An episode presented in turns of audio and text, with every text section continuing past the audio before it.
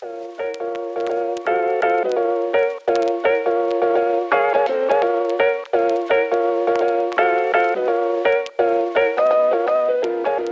og velkommen til.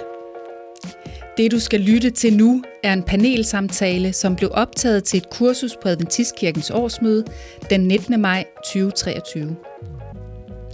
Adventistkirkens hovedbestyrelse, Unionsbestyrelsen, har bedt en arbejdsgruppe om at rådgive og komme med gode oplæg til, hvordan vi får en bedre samtale om og med LGBTQ personer og kirken.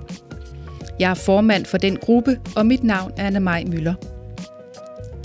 Et af de skridt, vi i arbejdsgruppen har taget, er en samtale med David Kingsley Kendall, der er homoseksuel og adventist.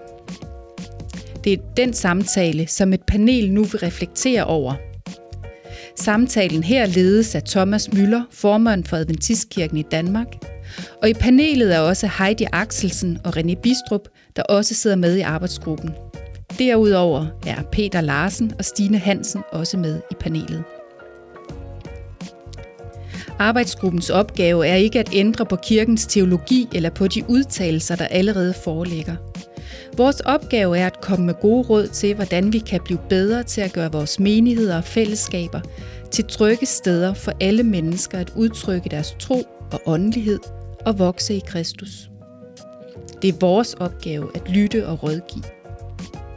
Vores arbejde er langt fra færdigt, og det du hører her er en af de ting, som vi giver til jer som et redskab til at skabe bedre samtaler, forståelse og relationer. Jamen, øh, velkommen til øh, anden runde af vores øh, kursus her fra formiddagen. Dejligt at se, at vi ikke har forskrækket hele banden endnu. Og øh, tak fordi, at øh, I, I kommer tilbage og vil være med øh, som næste del af samtalen. Øhm, det er jo tydeligt, når vi snakker om det her emne, så alene vores ord og vores måde at omtale homoseksualitet på, gør, at vi udviser vores uvidenhed og vores manglende følelse for de mennesker, det drejer sig om. Jeg nævnte det allerede øh, i formiddag, at det er så let at isolere det her ud som et emne. Så taler vi bare om et eller andet emne, men det er mennesker, vi snakker om her. Og uanset hvor du er på spektret af teologiske observans på det her emne, så må man anerkende, at det er mennesker, vi snakker om. Og mennesker har en iboende værdighed, givet af Gud. En iboende værdighed, du og jeg er kaldet til at rejse op og løfte op og anerkende og respektere som det højeste skabt af Gud. Den samtale, vi fortsætter med, er trin 2 ud af måske 100 trin, vi skal i gang med at snakke om. Fordi vi skal hjælpe hinanden til at snakke om det her emne på en god måde. Snakke om det her i vores menigheder på en sund og tryg måde. Så øhm, betragt det her som en proces. Nogle herinde, nogle i panelet, har haft de her tanker tæt ind på livet i mange år. David udtrykte det selv, og så han gik 10 år med det her. Og så lader han så en, en, en bombe øh, gå. Og så kan man jo ikke bare forvente, at ens omgangskreds har været med i samme proces i de 10 år, bare fordi man nu siger det. Og for mange af jer, kunne jeg forestille mig, sådan har det været for mig selv, er det en proces, hvor jeg forstår mere og mere. Og igen en tak til David, for at hjælpe mig til at forstå, hvordan hverdagen opleves fra, fra dit perspektiv. Så øhm, uden en længere indledning har jeg lyst til at præsentere panelet for jer. Øhm, jeg har faktisk aftalt, at de øh, selv, skal selv skal præsentere sig, men nu kan jeg da røbe og afsløre, at ude til min venstre, øhm, jeres venstre, hun hedder Heidi. Og så kan hun selv fortsætte præsentationen. Øh, for jer, der ikke kender mig, så hedder jeg Heidi. Øhm, jeg kommer i Vejlefjord Menighed. Jeg er gift med en, der hedder Jakob. Og som vi nogle gange siger som joke, så hedder min mor og far Jill og John. Så kan I placere mig lidt nemmere. Øhm, og så vil jeg også sige, at øh, jeg har min bachelor i psykologi, og jeg har i pædagogik. Ikke fordi det skal handle om uddannelser, men jeg har øh, berøring lidt øh, i forhold til det her emne, både fordi jeg kender flere, øh, og, øh, og har også været med i den her arbejdsgruppe, øh, som Unionsbestyrelsen har, øh, har nedsat. Så det er lidt derfor, jeg er her i dag. Peter, vi fortsætter med dig. Jeg er lidt spændt på, om fornavn det trods alt lige skulle give til dig. Jamen, jeg hedder Larsen til efternavn. Peter Larsen, kommer fra Vejle. Jeg har været med i Vejle Menighed i rigtig mange år, da jeg er sådan øh, menighedsleder. Og øh, nu har jeg så fået et nyt job, og er også øh, kommunikationschef for Amtistkirken. Så jeg sådan har en dobbelt øh, rolle. I virkeligheden burde jeg sidde nede øh, i bagerste række og bare tage nogle notater og lytte. Men heldigvis optager Benjamin tingene herover, så jeg kan lytte, hvad der er blevet sagt efterfølgende. Og ja, jeg er en af dem, som har oplevet det lidt tættere på. Den unge dame i den grønne. Jeg hedder Stine Hansen, og jeg er fra Silkeborg Menighed. Øhm, jeg arbejder som sygeplejerske og har gjort det gennem mange år, hvor det at tale om seksualitet også er en del af hverdagen. Og når jeg er med i dag, så er det fordi, jeg rigtig gerne vil være med til, at vi starter en proces omkring de her svære emner, som ikke øh, vi bare får talt om eller bliver kloge på i dag.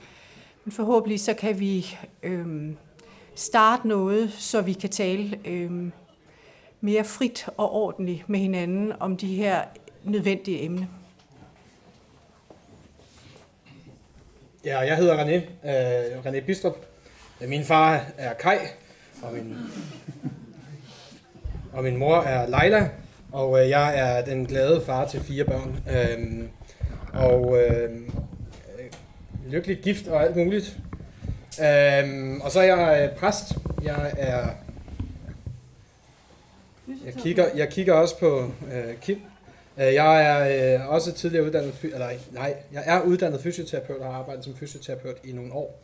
Og øh, jeg er kvæg mit arbejde på Vejlefjord, øh, så arbejder jeg hele tiden med unge, og øh, det første spørgsmål, jeg overhovedet blev stillet, da jeg kom ned og var præst øh, som Vejlefjord, det var, øh, hvis nu jeg er lesbisk, øh, ryger jeg så i helvede. Så øh, fra starten i Vejlefjordskolens øh, virkelighed for mig, øh, der skulle jeg forholde mig til øh, det her spørgsmål på en måde. Godt. Så vil jeg bede jer om at rykke lidt tættere på bordet, og lade som om, at I føler jer rigtig komfortable med den her situation. Mm-hmm. Ja, det er helt naturligt. I kan øh, tage lidt vand og, og styrke jer på. I har, ligesom alle os, lyttet til øh, en beretning her i formiddag. Hvad rører jer, når I lytter til David? Heidi. Øhm, det var, der var mange ting, som, øh, som berørte mig. Jeg har jo øh, haft David lidt i periferien. Vi var i England lidt på samme tid, øh, så vi er lidt i samme aldersgruppe og kender lidt de samme mennesker. Så på den måde, så, øh, så har jeg været i nærheden af, og det er jo nok lidt sådan, vi alle sammen har det. Vi kan være i nærheden af mange mennesker, uden helt at kende dem. Øhm, og det synes jeg nogle gange er lidt skræmmende, men også øhm, den her historie, jeg håber, hjælper os til, at vi tør dele vores øh, livshistorie, hvis der er bare nogen, der tør at lytte. Øh, fordi det er det, jeg tænker rigtig meget på i mit arbejde, det er, at vi skal være lydhøre over for dem, vi står overfor. Øh, og så en af de ting, der også rigtig rørte mig ved det, David han fortæller, det er det her med, at, øh, at der er nogen, der, der taler ind i, at Gud skal øh, være den her plads, når man så ikke har en partner, eller øh, hvordan øh, vores tro på Gud, øh, hvordan vi forstår øh, vores forhold til Gud. Øh, fordi det har jeg i hvert fald mødt rigtig mange gange, hvor der er nogen, der siger, jamen, jamen har du bedt om det, og har du gjort det her, har du gjort det her? Og, og det tror jeg, vi alle sammen øh, oplever på en eller anden måde. Øh, og det er også bare vigtigt, at vi taler om det. Øh, ja. Vi vender tilbage, måske til nogle af de ting, du, du rører der. Peter, var der noget, der berørte dig? To ting. Øh, den ene blev jeg rigtig glad over. Øh, David nævnte, at han, øh, at han faktisk egentlig blev modtaget godt i kirken. Han blev lidt overrasket, tror jeg. Det er ikke rigtigt, David. Du blev lidt, lidt overrasket over, at øh, Daniel, øh, at, øh, at han måske forventede den hårdere medfart, end, end, det, end det endte med. Men hvad jeg så til gengæld ikke havde det ret godt med, det var, at, øh, at man tumler med det her spørgsmål i, i, i, i det her tilfælde 10 år, og det tror jeg faktisk er ret normalt. At man tumler med det rigtig, rigtig, rigtig længe, inden man til sidst erkender, at det er sådan, det er. Måske har man erkendt det lang tid før, men har ikke tur at komme ud med det, fordi man har været bange for at frygte, hvordan vi ens omgivelser reagerer og tage det. Og det kan godt øh, gøre mig rigtig, rigtig, rigtig ked af det, fordi jeg tror, at vi som øh, personer, måske også som kirke, øh, har været med til at øh, forlænge den der periode i den retorik, som vi har haft. Jeg kan i hvert fald sige det for mit eget vedkommende. Tak, Peter. Stine, hvad gjorde indtryk på dig?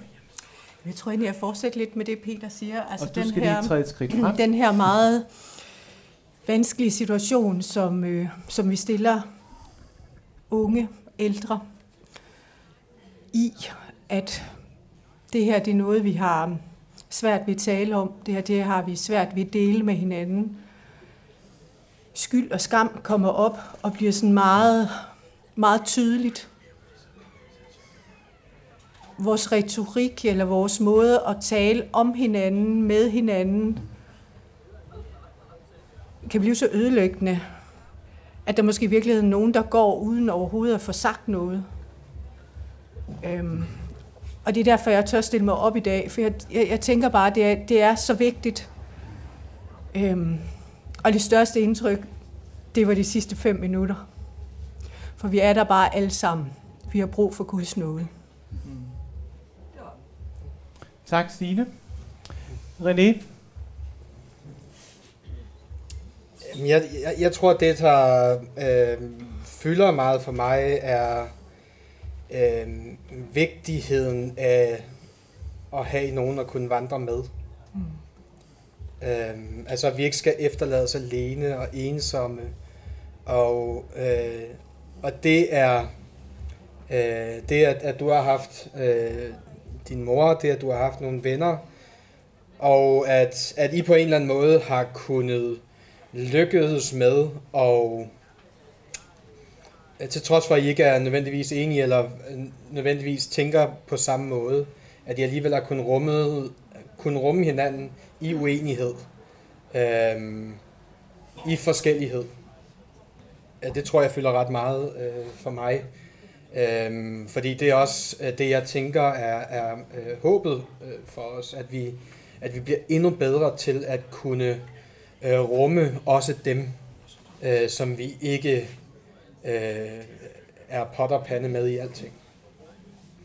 Altså en, øh, et menighedsfællesskab, der er i stand til at håndtere også svære spørgsmål, og ikke nødvendigvis skulle have som mål at være fuldstændig enige i alle ting, men stadigvæk kunne være et fællesskab, hvis jeg opsummerer.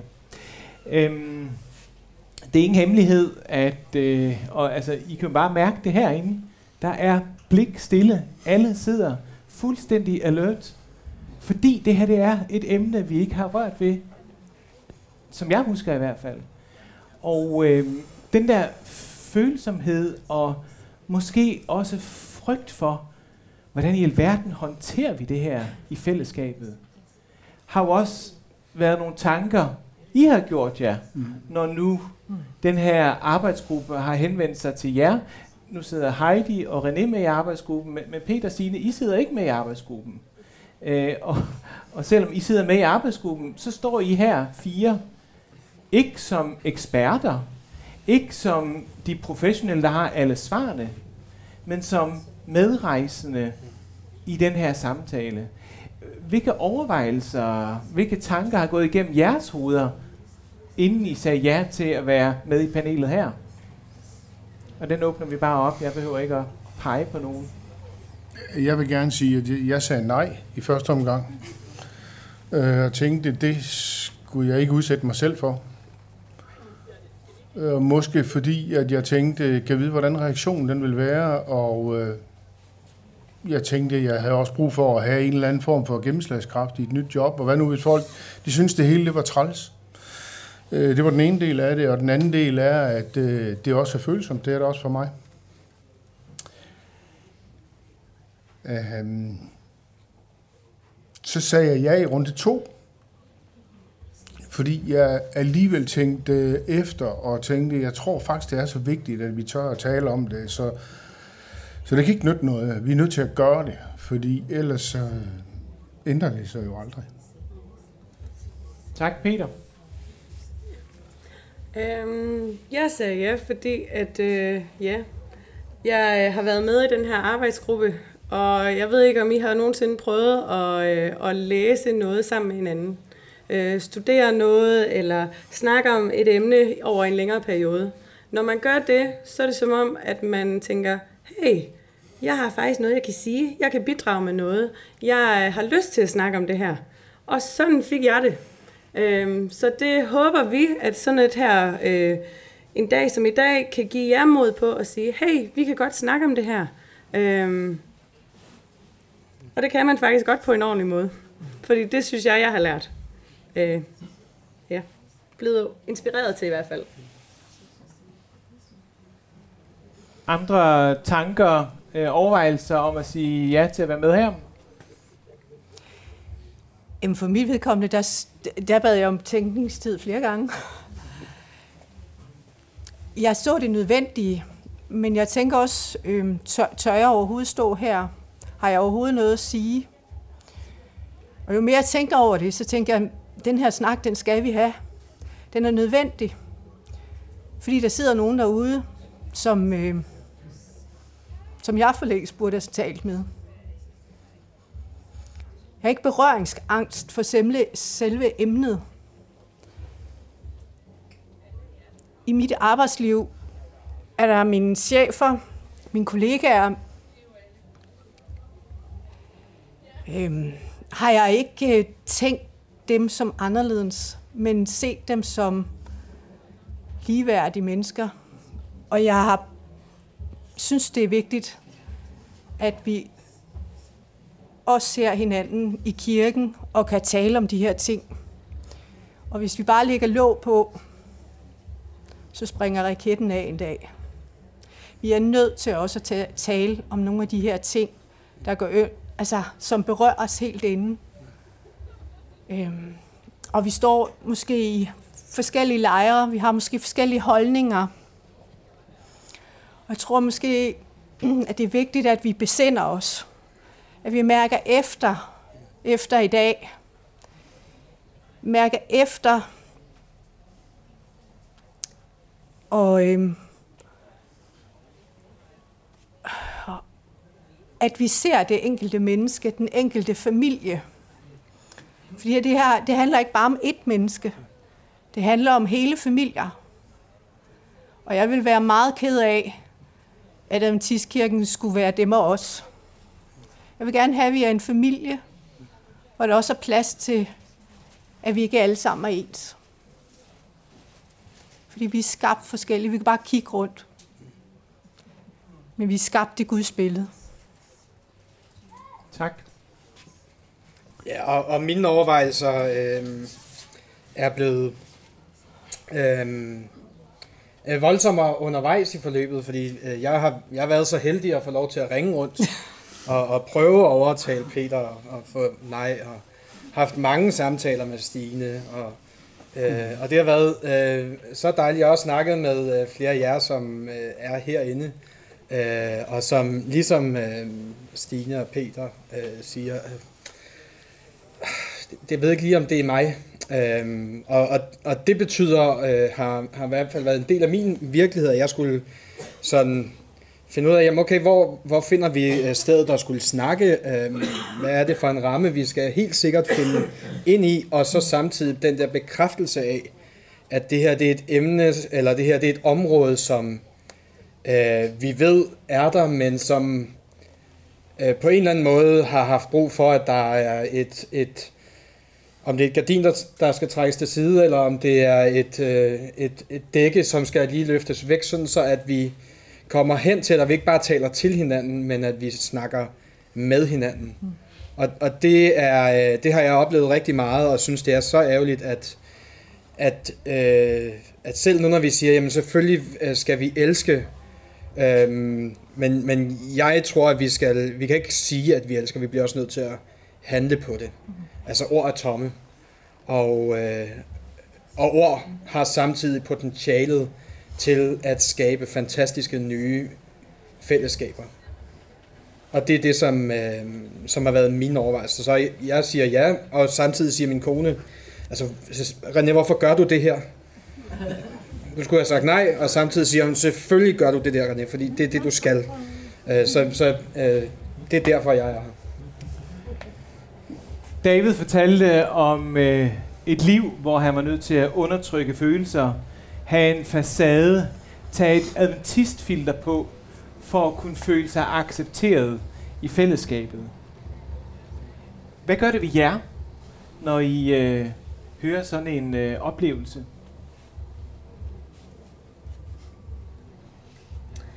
Øhm, det, øh, det er svært at sætte sig ind i. Altså den der ydmyghed at forstå, at når man ikke øh, selv har prøvet det på egen krop, så kan det være svært at forestille sig, hvordan det er for den anden person. Og den tror jeg bare er rigtig vigtig at have. At man ikke, øh, at man ikke nødvendigvis kan forstå et andet menneske. Man kan lytte til dem, og man kan høre, hvad de har at sige, og man kan stille sig til rådighed for dem. Øh, men det er virkelig vigtigt, at man ser sig selv som, øh, at man ikke nødvendigvis kan forstå dem. Øhm, og det er også okay. Fordi der er mange, der har fortalt mig deres historie, og jeg har ikke nødvendigvis forstået den. Men jeg er altid villig til at lytte til den. Mm. Og det tror jeg bare er enormt vigtigt. Føler du nogle gange behovet for at kommentere, for at komme med svar på deres udfordringer? Det tror jeg, at de fleste... Ej, nu skal jeg ikke øh, generalisere. Men øh, det tror jeg, at de fleste... Øh, jeg vil ikke sige mænd, men men nogle gange, så tror jeg, at man godt kan komme til at tænke, øh, hvad, for, hvad er det, du forventer af mig? Og det tror jeg, jeg har forsøgt nogle gange at spørge modtageren om. Og sige, forventer du, at jeg lige lytter? Eller vil du gerne have, at jeg skal komme med noget indspark? Det tror jeg faktisk er rigtig vigtigt, at man nogle gange bare lige spørger sin modtager om. Mm-hmm. Og når jeg lige siger mænd, det er fordi, at nogle gange har jeg i hvert fald oplevet på egen krop, at hvis man lige fortæller om nogle problematikker, så er der nogen, der bare går i fixe-mode, der bare siger, det skal vi altså lige fikse. Jeg vil gerne finde løsningen for dig. Og, og det skal man bare lige nogle gange huske, især også i det her tilfælde, at, øh, at det kan være en proces. Øh, så hvis den anden har lige brug for, at man lytter, så er man lige lydhør. Fordi det var det, man faktisk lige havde brug for. Øh, og stiller sig nysgerrigt over for dem. Og det var det, jeg også tog med af David, han sagde. Fordi det var, øh, ja. Som jeg hørte David, så gik der 10 år med at bearbejde de her tanker. 10 år. Og så på et tidspunkt, så øh, er han i gang med at udpege dem, han tror, han har tillid til, til at kunne åbne op og, og røbe en, en meget, meget dyb personlig øh, ting og gøre sig sårbar. Og, øh, og der tænker jeg, at øh, hvis du er en af dem, der bliver vist den tillid, så er det vel også okay at sige, uff, det her øh, er jeg slet, slet ikke forberedt på, eller spørge ind til, er det noget, du vil have, øh, at jeg skal være med til at finde løsninger på, eller er jeg her for at lytte? Og jeg tænker, at det allervigtigste er, at man er villig til at lytte, gå på vejen, øh, være med i processen, hvor øh, de her ting de øh, skal behandles. Men øh, hvordan kan vi som menighedsmedlemmer og forældre, hvad er vores samtale som venner i relation til LGBT-personer? Hvad er vores ansvar? Altså helt tydeligt, så er vores ansvar jo, at vi stadigvæk forhåbentlig er, er de samme mennesker, som elsker, hvis det er, hvis det er et barn, hvis det er familie i øvrigt, hvis det er venner. Altså, er de egentlig ikke de samme. Altså, øh, de forandrer sig jo ikke som personer. Det kan godt være, at du har fået en ny viden, som du ikke var klar over før. Men, øh, men, men det ændrer jo ikke. Det ændrer jo ikke på den måde personen. Du holder jo af personen på nøjagtig samme måde. Øhm, jeg har selv oplevet det i flere relationer. Men der er en af mine venner, han ringer til mig og, øh, og fortæller det. Og ham har jeg haft som ven i mange, mange år. Og ikke anet det. Øh, og han siger, det, det har jeg vidst siden jeg var 15 år gammel. Øh, men jeg havde alligevel haft en eller anden, måske en eller anden tanke, så spørger han mig bare, hvordan kan det være, at du egentlig ikke er overrasket og ikke øh, vidste? Jeg har egentlig bare, okay, for mig er du bare den, du var hele tiden. Og når jeg sådan var så klar i spyttet i forhold til ham, så er det måske fordi, jeg har haft samme proces med min egen datter.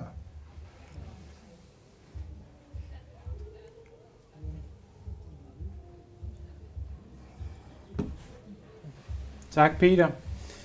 Ja. Det øh, er et emne, der kommer meget tæt på. Og det er et emne, som vi skaber trygge rammer for at tale om. Og tak fordi I er med til at skabe de trygge rammer her.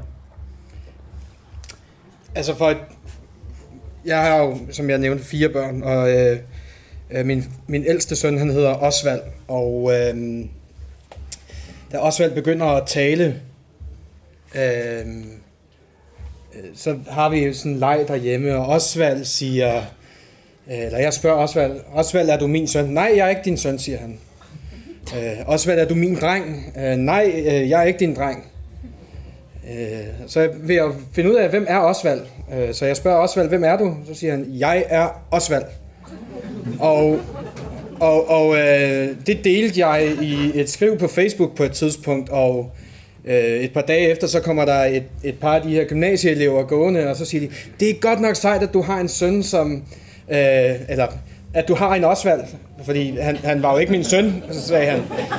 Øhm, og, og, og jeg fortæller det her, fordi at, at, øhm, at øh, omvendt, der var også kommentar på Facebook, som sagde, det er han der slet ikke i stand til at skulle vurdere. Altså, øh, fordi at, at vi er bange for øh, alle de der ting. Og øh, jeg tænker, at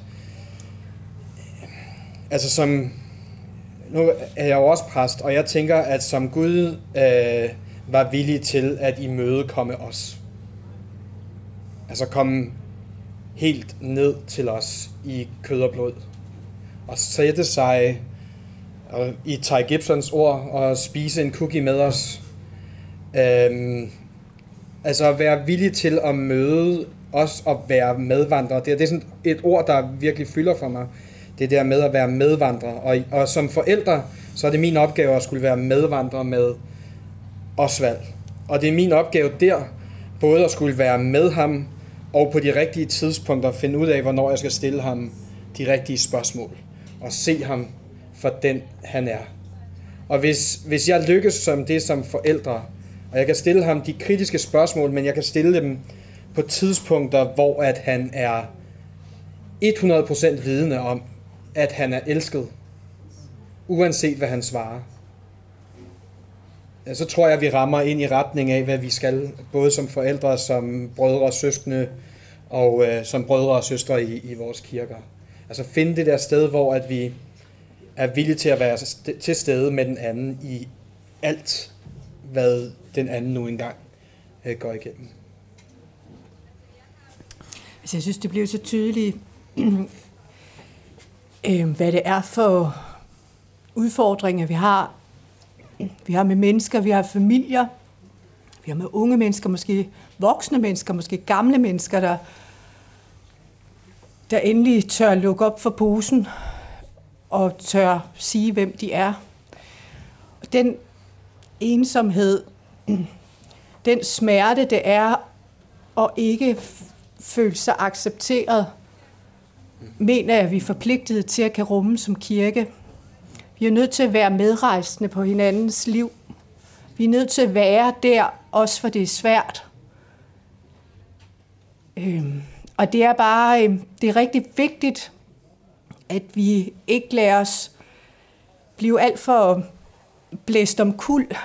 Måske nogle gange også bede om en pause, hvis vi selv synes, det er svært lige nu. Øhm, beder om at få sagt, at jeg skal lige tænke mig om. Jeg ved faktisk ikke helt, hvad jeg skal svare til det her lige nu. Men jeg tror, som, som forpligtende fællesskab, så har vi ansvaret for hinanden. Og den smerte og den ensomhed, som, som mange gennemgår, øhm, der, der er vi bare nødt til at være der. Vi dør af at være ensomme. Jeg skylder måske at fortælle, nu gik jeg jo lidt i stå før, jeg skylder måske at fortælle, at jeg sådan set har, har afklaret det. Det er ok at sige, hvad jeg siger. Øhm, fordi der, der er jo ingen forskel på min datter før og efter. Hun er stadigvæk min datter. Og sådan bør vi sådan set egentlig også have det i kirkelig regi. Men når jeg så alligevel bliver berørt af touchy, så er det jo fordi fortiden, der gør, at, øh, at, øh, at der er åbenbart en modningsproces på rigtig, rigtig, rigtig mange år. Den kan jo hænge sammen med, at, øh, at vi selv, og jeg selv inkluderet, har haft en retorik omkring tingene, som, som kan have været med til at skubbe til, at det er rigtig, rigtig svært. Og kunne man skrue tiden tilbage, så ville det være rigtig dejligt at kunne ændre på det. Det kan man bare ikke. Men man kan da begynde på en frisk. Peter, øh, lad os fortsætte lidt ud af det spor. Øh, en af de ting, der gjorde indtryk, stærkt indtryk på mig, det var, da, da David begyndte at tale om skyld og skam, og hvordan det stille og roligt bevæger ham længere og længere væk fra Gud, længere og længere ind i destruktive tanker, destruktive handlinger, et destruktivt liv, fordi man er plaget af den her skyld og skam. Hvad kan vi gøre i vores kommunikation, i vores menighed, i vores fællesskab, for ikke at påføre den skyld og skam? Jamen, jeg tror, det begynder de der 10 år før. Altså, det begynder med den retorik. Det begynder med ikke at være så stereotyp i vores måde at, at sige tingene på.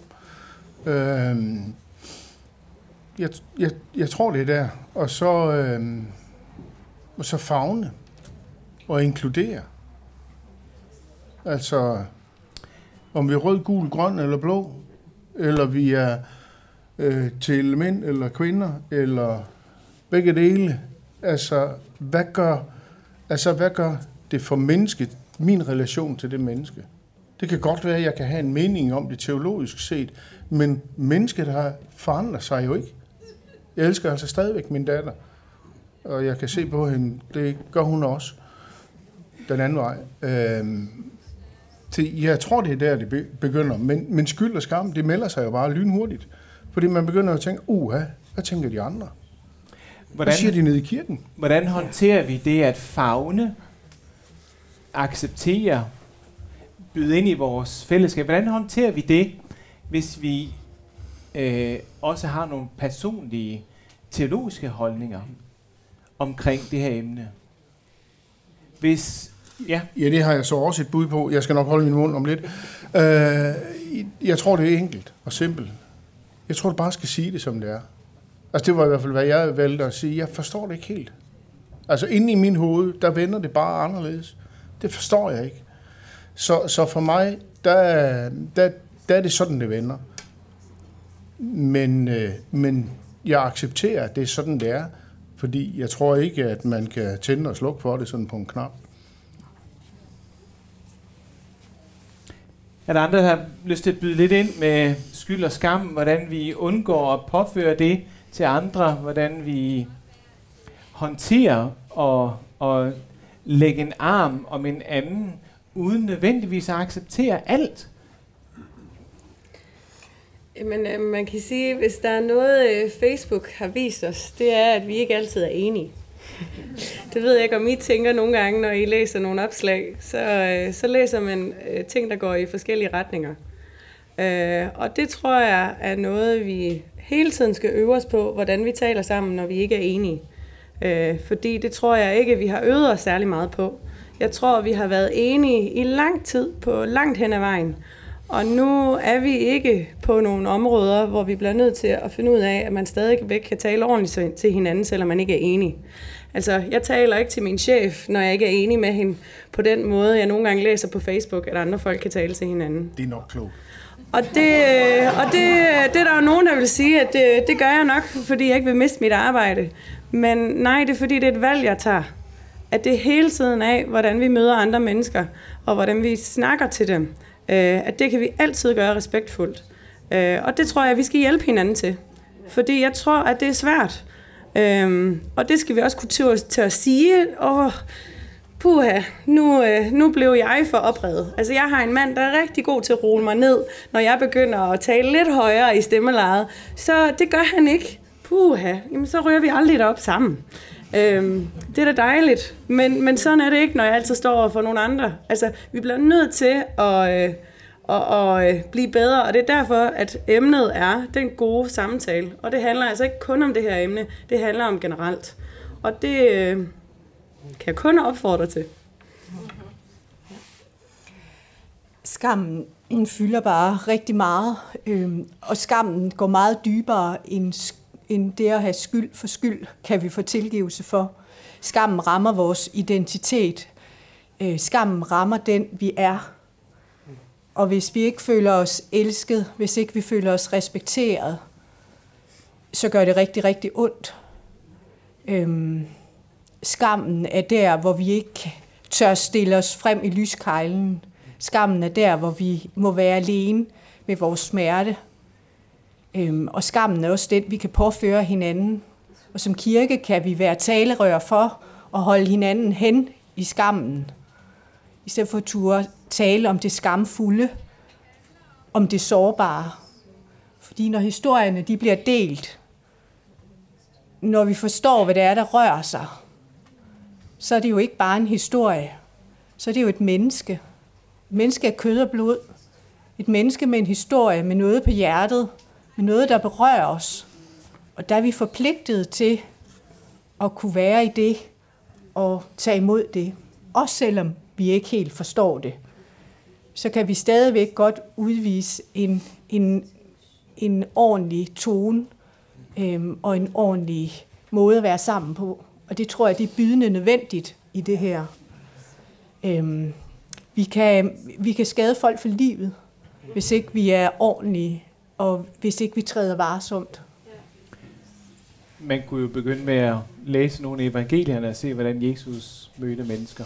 Det var lige præcis det, jeg tænkte. Ja. Tænk om vi nåede dertil, hvor vi turer og gør ligesom Jesus så egentlig bare stillede os foran skammen og dækkede den. Altså, var den, der, der Jesus, han, han, han, han, han, han gjorde jo lige præcis det. Så ja, evangelierne er ret gode. Og så, så tror jeg, at, at vi bliver nødt til at tænke på, at skam er, er jo det der, og, og du siger det på en måde, Stine, skam er noget, som også får os til at skjule os. Altså for os selv skjule os for Gud. Nu når jeg siger det, så er de, er, husker I sikkert det der med Adam og Eva, og de øh, gemmer sig øh, for Gud, da han vandrer i haven, ikke? og de, de skammer sig der og skjuler sig øh, for Gud, og Gud øh, vil gerne snakke med dem. Og, øh, og egentlig så skulle de egentlig så skulle de være sårbare. De skulle ikke være skamfulde, de skulle være sårbare. Og det tror jeg er, er det, vi er, og det, det, det tror jeg er det, vi, vi skal tænke på selv, og den måde, vi bedst møder og måske er med til at forvandle skammen hos andre, det er at indrømme vores egen sårbarhed. Altså når jeg lige pludselig øh, står i en situation, hvor jeg indrømmer, at jeg ved ikke alt. Og, og det gør jeg ikke, altså det er ikke bare noget, jeg siger. Jeg ved ikke alt. Øh, når jeg ikke ved alt, og når jeg er villig til at høre på, den anden heller ikke ved alt, så kan vi skabe et, et fællesskab, og så kan vi vandre der, og så kan vi møde hinanden, og vi kan, vi kan dele med hinanden, og vi kan sige, okay, jeg, jeg kæmper faktisk med det her. Og, og lige pludselig så kan vi måske bringe øh, en fra øh, selvskadende adfærd øh, til, at vi begynder at se noget lys, og vi ikke skader os selv, fordi at det er for skamfuldt at skulle dele. Fordi hvordan vil det blive taget imod? Og det tror jeg er, altså det, det er min opgave som præst er, men det er også det, vores opgave som øh, medpræster for hinanden er. Altså at skabe det der rum, hvor at hvis jeg er villig til i min sårbarhed og, og dele noget af mig, så tror jeg, at vi skaber de der relationer. For jeg er ikke, jeg er ikke hverken bedre eller værre. Altså, vi er, siger Paulus, alle syndere er faldet kort for Guds nåde.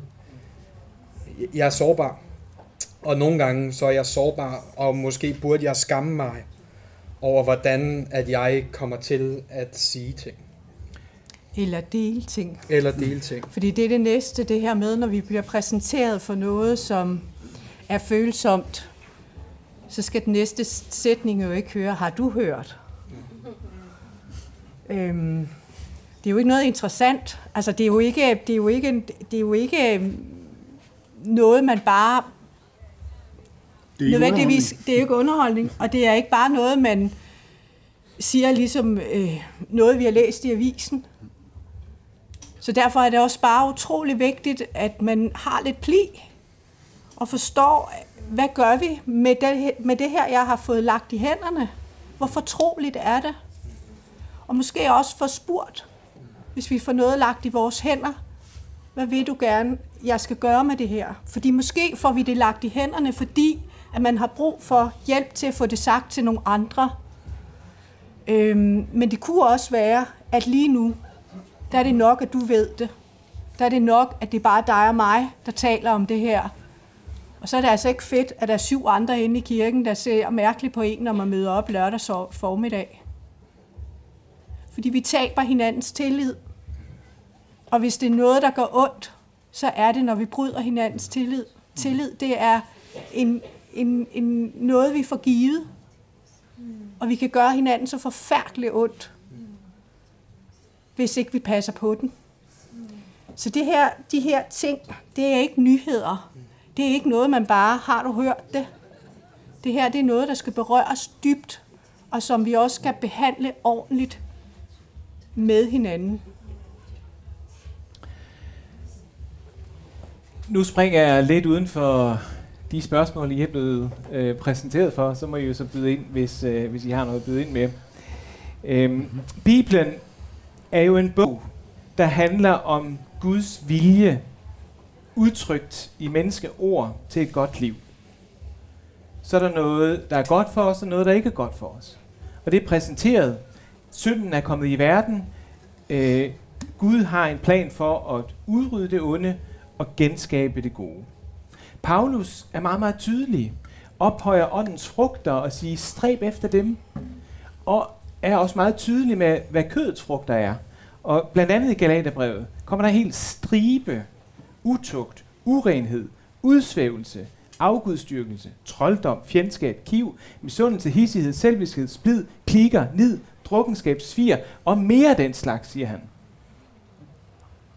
Hvorfor i vores fællesskab er lige præcis homoseksualitet eskaleret uden for en størrelse, hvor vi glemmer hele resten af listen. Har I noget bud på, hvorfor er vi ikke lige så optaget af misundelse, hissighed, selviskhed, splid og klikker, og identificere det hos hinanden og få det udryddet? Og sladder. Og sladder. Og mere af samme slags. Har I noget bud på, hvorfor homoseksualitet er så følsom et emne? Kan man, kan man gradbøje synder? Øh, det tror jeg ikke, man kan på den måde. Øh, nu er jeg jo ikke lige sådan teologisk velbevandret i den forstand, men det tror jeg ikke, man kan. Øh,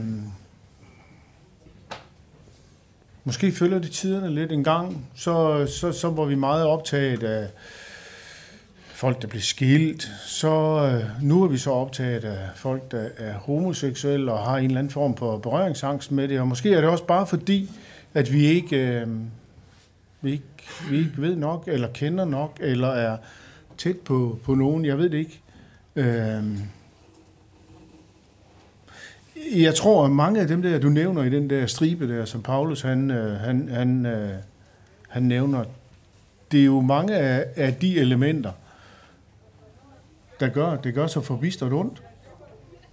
Fordi hvis ikke vi bagtalte omkring det, hvis ikke vi sladrede omkring det, hvis ikke øh, vi uh, var ordentlige omkring det, så var det ikke noget issue længere. Så måske skulle vi lige overveje, hvordan vi grædebøjer dem. Jeg tror også, at en af de ting, som, øh, som gør det, er, at vi ser mange af de ting, som vi gør, som øh, valg, vi tager, og som noget, vi beder til Gud om at hjælpe os med at ikke at blive ved med at tage. Og der tror jeg, at homoseksualitet er gået ind under den kategori, at det er et valg, man kan tage, og derfor så, øh, så skal man jo bare lade være med at tage det valg. Øh, og, jeg, og jeg tror, at det er det, der gør, at, at, at, og det kan man tydeligt mærke, når man snakker med nogen. Okay, tænker de, det er et valg, eller tænker de, det ikke er et valg? Tænker de, altså fordi, og det er også der, hvor det er svært at have en samtale med nogen, for du ved ikke, hvad det deres perspektiv er. Fordi, hvad, hvad tænker de om det? Og det kommer du nogle gange først frem til i slutningen af, af en samtale. Okay, måske tager vi forbi hinanden, fordi vi faktisk havde et forskelligt udgangspunkt i, i det her. Øh, og hvis der er noget, jeg hørte igennem Davids historie, det er, hvor meget, at han ikke følte, at det var noget, han kunne vælge fra. At det var noget, at han bad om. Det var noget, at han øh, kæmpede i, igennem den her proces.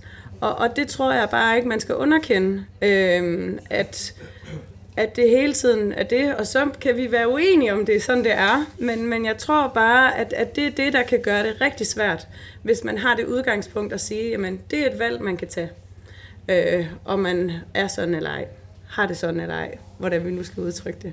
Ja. Tak. Og det, der jo går dybere, er, at man kan presse hinanden ud i en løgn, ikke? Fordi så er det jo, at man ikke får det sagt. Så er det jo, at man ikke er ærlig. Så lever man endnu lang tid med løgnen. Og jeg synes, øh, at det er det, vi gerne vil have. Det tror jeg ikke. Øh, fordi det har kæmpe konsekvenser for den enkeltes liv. Øh, at man ikke øh, kan være den, man er. Kunne man ikke godt fristes til at spørge, hvad er værst egentlig? Er det at lyve om, hvordan man egentlig er som menneske? Eller Ja, er det? konstatere, hvordan man er så, som menneske, og så sige det sådan, det er. Altså, hvad er egentlig? Jeg, jeg skal ikke dømme, hvad der er værst. Jeg kaster det bare op i luften og siger, hvis man fornægter sig selv, eller hvad skal man sige, øh, sige det passer nok ikke, eller ja, jeg ved det ikke rigtigt. Men jeg kan forstå, i hvert fald David, han gav udtryk for, at han var i hvert fald afklaret øh, allerede som 14-15-årig. Og der gik lang tid inden, at han sagde det. Og i den, hele den der periode har han jo tumlet, og jo i hvert fald ikke givet udtryk for, hvem det var. Det var facaden, vi, øh, vi, vi hørte om, og, øh, og det kan jeg levende se for mig. Altså, det kunne være, at vi skulle snakke noget mere om pornoafhængighed. Altså, fordi jeg, jeg tror i virkeligheden, at det er nogle af de der ting, som, som det er, det handler om. Vi vil gerne, altså det er nemt at skulle forholde sig til nogle bestemte ting, som vi ikke synes, vi selv kæmper med, eller som vi kan skjule, eller et eller andet. Så hvis vi, hvis vi øh, kan sige, øh, nå ja, men altså det her det er en ting, og den kæmper jeg i hvert fald ikke med, så kan vi ligesom, så kan vi placere det på en afstand, og så har vi et eller andet, hvor vi kan sige, nå ja, men øh, der er jeg i hvert fald øh, i den rigtige, øh, i den rigtige båd. Og, jeg, og noget af det, som jeg øh, på et andet niveau øh, tænker meget over, det er, at, at øh, vi i virkeligheden ikke er ret gode til at hjælpe unge mænd til at udvikle et sundt følelsesliv, en sund seksualitetsfornemmelse, en sund fornemmelse af at kunne være i fællesskab og kropskontakt med andre. Øhm, altså se, at se to mænd gå og være i arm ned af, af gaden, har vi vældig meget vanskeligt ved kulturelt, end hvis det er to piger, der går og holder i hånd. Af en eller anden årsag, så har vi besluttet, at det ene, det må man gerne, og, og to øh, piger, som er veninder, de må godt ligge og nusse hinanden i ske i sengen, uden at vi nødvendigvis tænker, at det er, er problematisk, fordi de, de er jo bare veninder. Men to mænd, som øh, giver hinanden massage, eller åh, altså så begynder vi at være sådan, hvor at, så der er noget med vores kropsforståelse, der er noget med vores øh, skæve eller manglende udvikling af en sund maskulinitet, som er i spil. Altså mænd øh, kan få lov til at være i kropskontakt med hinanden, hvis de spiller fodbold eller volleyball, nej ikke volleyball, fodbold eller håndbold, eller så kan de slås. Øh, så får de lov til at røre hinanden, men at, og, øh, og, og, og gøre andet, hvor man er i kontakt med hinanden, det ophører nu, når de bliver 10 eller sådan noget, fordi så siger de mor stop, ikke? Øhm, og, og der tror jeg, at vi skal udvikle og blive bedre til at hjælpe øh, også unge mænd og hjælpe hinanden til at og, øh, være bedre til pas i egen krop. Og være bedre til at, at fremelske en sund maskulinitet, som ikke er enten krudt og kugler, og hvis ikke du er krudt og kugler, hvis ikke du passer ind i, at du leger med, øh, hvis ikke du er håndværker, så er du ikke rigtig, så, ved, så er du ikke, altså... Du er ikke rigtig mand, eller det vil sige? Jamen altså, ja.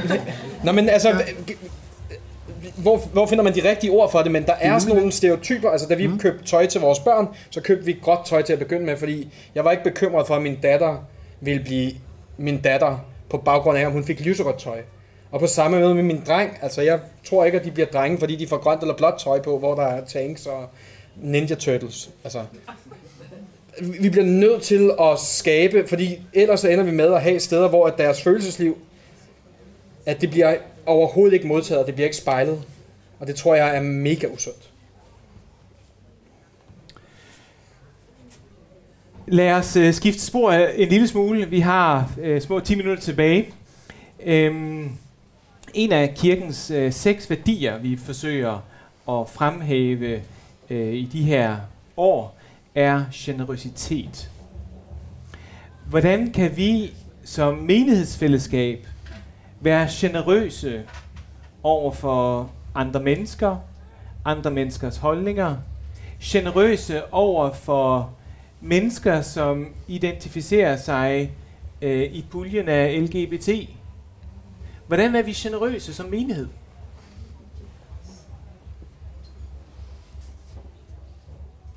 Øhm, jeg vil sige, at det er at bruge tid med hinanden.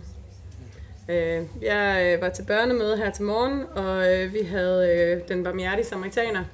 Og vi skulle tale om aspektet øh, af den person, der gik forbi øh, ham, der var kommet til skade. Øh, og noget af det, som jeg karikerede lidt, det var, at jeg sagde, jeg har travlt. Jeg har ikke, øh, jeg har ikke tid til at hjælpe, fordi at, øh, det, det kan jeg ikke. Jeg skal nå noget andet. Og det tænker jeg nogle gange, at, øh, at det er vi lidt for gode til. Øh, at tænke, at vi, ops, vi er opslugt af alt muligt, vi gerne vil, og det vi gerne vil nå. Og vi glemmer at bruge tid sammen med de mennesker, vi står overfor. Altså, da jeg var i England, så var der kirke hele dagen lang. Altså lørdag var sat af til, at det skulle være i vores kirkefællesskab. Og de sagde til mig, er det rigtigt, at der i Danmark, at der kommer man i kirke, og så efter en time, og det, altså på Vejlefjord, det må ikke være efter kl. 12, og så går man hjem igen. Så sagde jeg, ej, vi har fælles spisninger også, og vi har det her, vi har det her, og jamen, vi har også spejder i løbet af ugen, og altså, de skulle jo også nogle gange nå at have spejder om lørdagen, fordi det var der, de havde lokalerne til det, øh, og det var der, at man var kørt afsted, og altså, det var, jeg kunne bare mærke, der var en helt anden kultur af, hvordan man var sammen. Og nu skal I ikke høre, som om jeg siger, at man skal ikke bruge tid sammen med sin familie, fordi det ved jeg også godt, at der er mange mennesker, der netop prioriterer om sabbaten. Men jeg tror også bare, at vi skal også tørre lukke andre ind i vores familie, vores hjem. At, øh, at det er gavmildt at gøre. Det er generøst at gøre. At lukke andre ind og simpelthen invitere. Mm-hmm. Øh, fordi at det synes jeg ikke, vi gør nok. Øh, så det er en opfordring. Nu skal I ikke høre mig som bare en pegefinger, men jeg håber, I hører det som om, at det synes jeg har enormt stor værdi. Det der med at åbne sit hjem og simpelthen sige til nogle andre i menigheden, eller i en anden menighed og sige, hey, skal vi ikke snart øh, mødes med hinanden? Skal vi ikke snart ses? Hvor er vi bare... Vi kan bare mere med vores tid. Det, det tror du har ret i. Hvornår skal vi komme?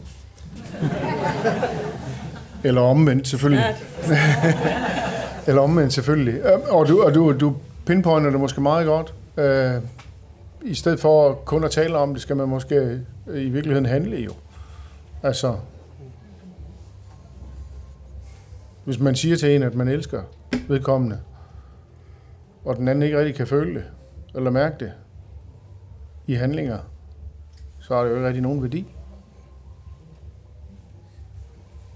Fællesskaber kan noget. Mm. Øhm, og det er bare enormt vigtigt, fordi når man lærer nogle andre at kende, øh, så, så tør man også mere, og man, øh, man, man gør øh, nogle gode ting for hinanden. Men igen, så handler det ikke om nyhedsværdier. Det handler om at vise hinanden tillid. Fordi generøsitet fordrer os, at vi opfører os ordentligt, og at vi øh, gør hinanden godt, og at vi vil hinanden af et oprigtigt hjerte. Øhm, og det kræver nogle gange, at man giver noget af sig selv, som, som måske rækker længere ud, end man lige havde tænkt. Men vi skal også passe på det, vi både giver og det, vi modtager. Men den dag, hvor vi stiller op og ikke tør, der bliver vi kolde, og vi når ikke hinanden. Ja, og, og måske, altså, Heidi, øh, det kan jo være det der med at invitere hjem og så fint, men man kan også bare sætte sig ved siden af mm. den anden til fællesspisning, mm. eller i kirken. Yeah. Altså, og, og så kan vi være rigtig generøse med, at vi ikke begrænser den anden til hans, hendes seksualitet. Mm. Altså, jeg bliver ikke begrænset til, at jeg er heteroseksuel. Der er ingen, der, der, er ingen, der jeg tror ikke, der er nogen af jer, der tænker på mig først og fremmest som det. Og, og det skal vi i vores... Hvad? Kirsten. Nej, ja, det ved jeg ikke. Men i vores generøsitet, så er det der, vi, vi må være. Altså, vi må være generøse og tillade den anden at være hele det menneske i alt det, den anden er. Mm. Det er generøsitet. Det er at, at elske den anden for den andens skyld, og ikke for min skyld.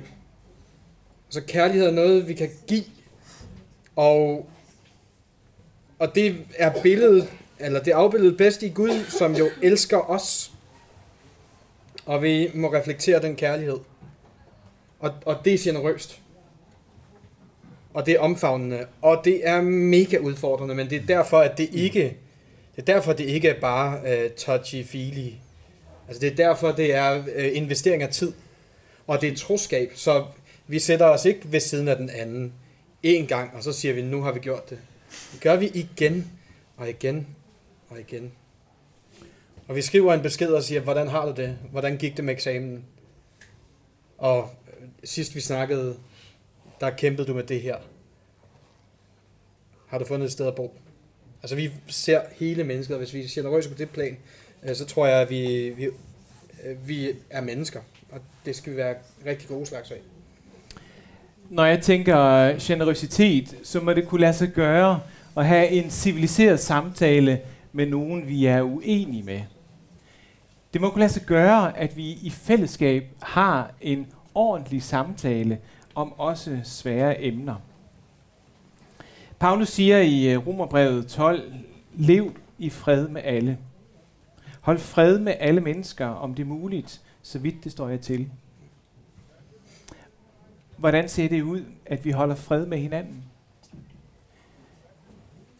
Det er tanke til, øh, til refleksion. Afslutningsvis vil jeg øh, henlede opmærksomheden på kvinden, der møder Jesus. I kender historien ud af ind. I har hørt prædikner om det. Farisæerne har fundet hende i akten og slæber hende hen til Jesus og siger, prøv lige at høre, vi er klar til at stene hende, hvad siger du?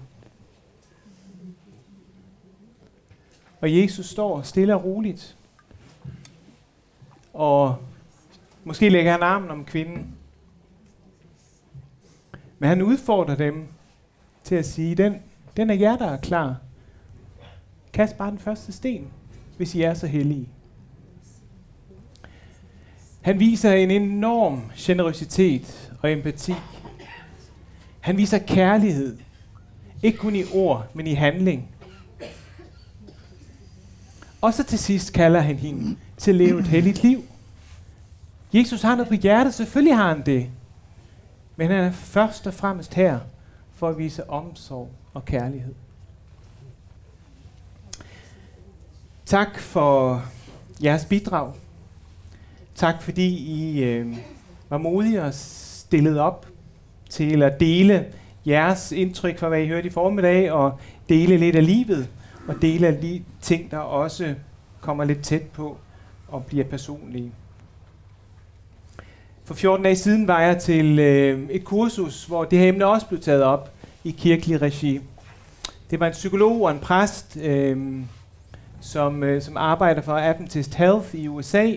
Han var, øh, han var chaplain øh, og, og havde ansvar for hospitalspræster, 40 hospitalspræster.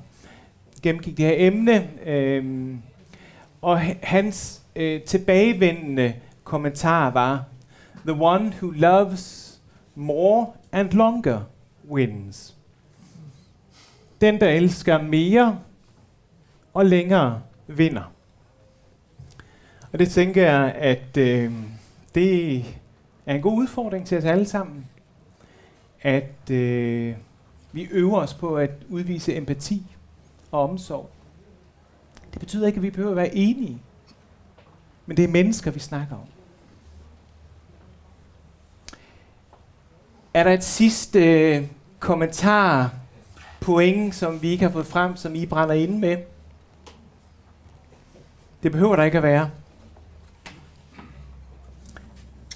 Ellers så runder vi den af her, og runder den af med at øh, bede en bøn sammen. Gud i himlen, du som har skabt os. Du som har skabt os i dit billede. Du som har givet os værdighed. Tak for det liv, du har givet os. Det liv, som er blevet farvet og ødelagt af synden. Hvor vi hver især kæmper med syndens impulser i vores liv. Gud, du kom for at give os en bedre vej. Du kom som Jesus Kristus for at vise os, hvordan vi skulle være sammen med mennesker. Tak for den måde, du behandlede kvinden på. Lad det være til inspiration for os, hvordan vi styrker vores fællesskaber. Hvordan vi i vores fællesskaber kan vise empati og omsorg. Lad vores menigheder være trygge steder, hvor vi kan udvikle os, Kom nærmere dig, udvikle vores liv og karakter, udvikle vores helliggørelsesproces. Gud, tak fordi du går med os. Tak fordi du kender vores sko og vores vandring. Hjælp os at vise hinanden den respekt og empati, hvad det eneste, eneste menneske har krav på. Vær med os igennem resten af det her årsmøde. Velsign os med dit nærvær. I Jesu navn. Amen. Og så må jeg opfordre til, at uh, samtalen fortsætter. Det vil den uden tvivl gøre omkring bænkene, omkring middagsbordet, i forteltet, i campingvognene, hvor ellers I er. Men tag en respektfuld samtale med hinanden. Lad os have en bedre samtale om emnet, og lad os være de gode eksempler på at vise empati og omsorg. Tak skal I have.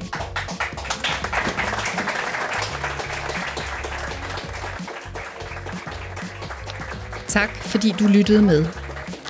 Jeg håber, at dette var med til at sætte ord på nogle af de ting, som vi berører os af i mødet med LGBTQ personer og deres pårørende. Har du brug for at tale med mig eller en anden præst eller samtalepartner, så er du velkommen til at kontakte mig, enten i en privat besked på de sociale medier eller på e-mail anne-mig.muller adventist.dk. Jeg kan også oplyse dig om, hvem der ellers sidder i arbejdsgruppen, hvis du vil i kontakt med os. Tak for nu.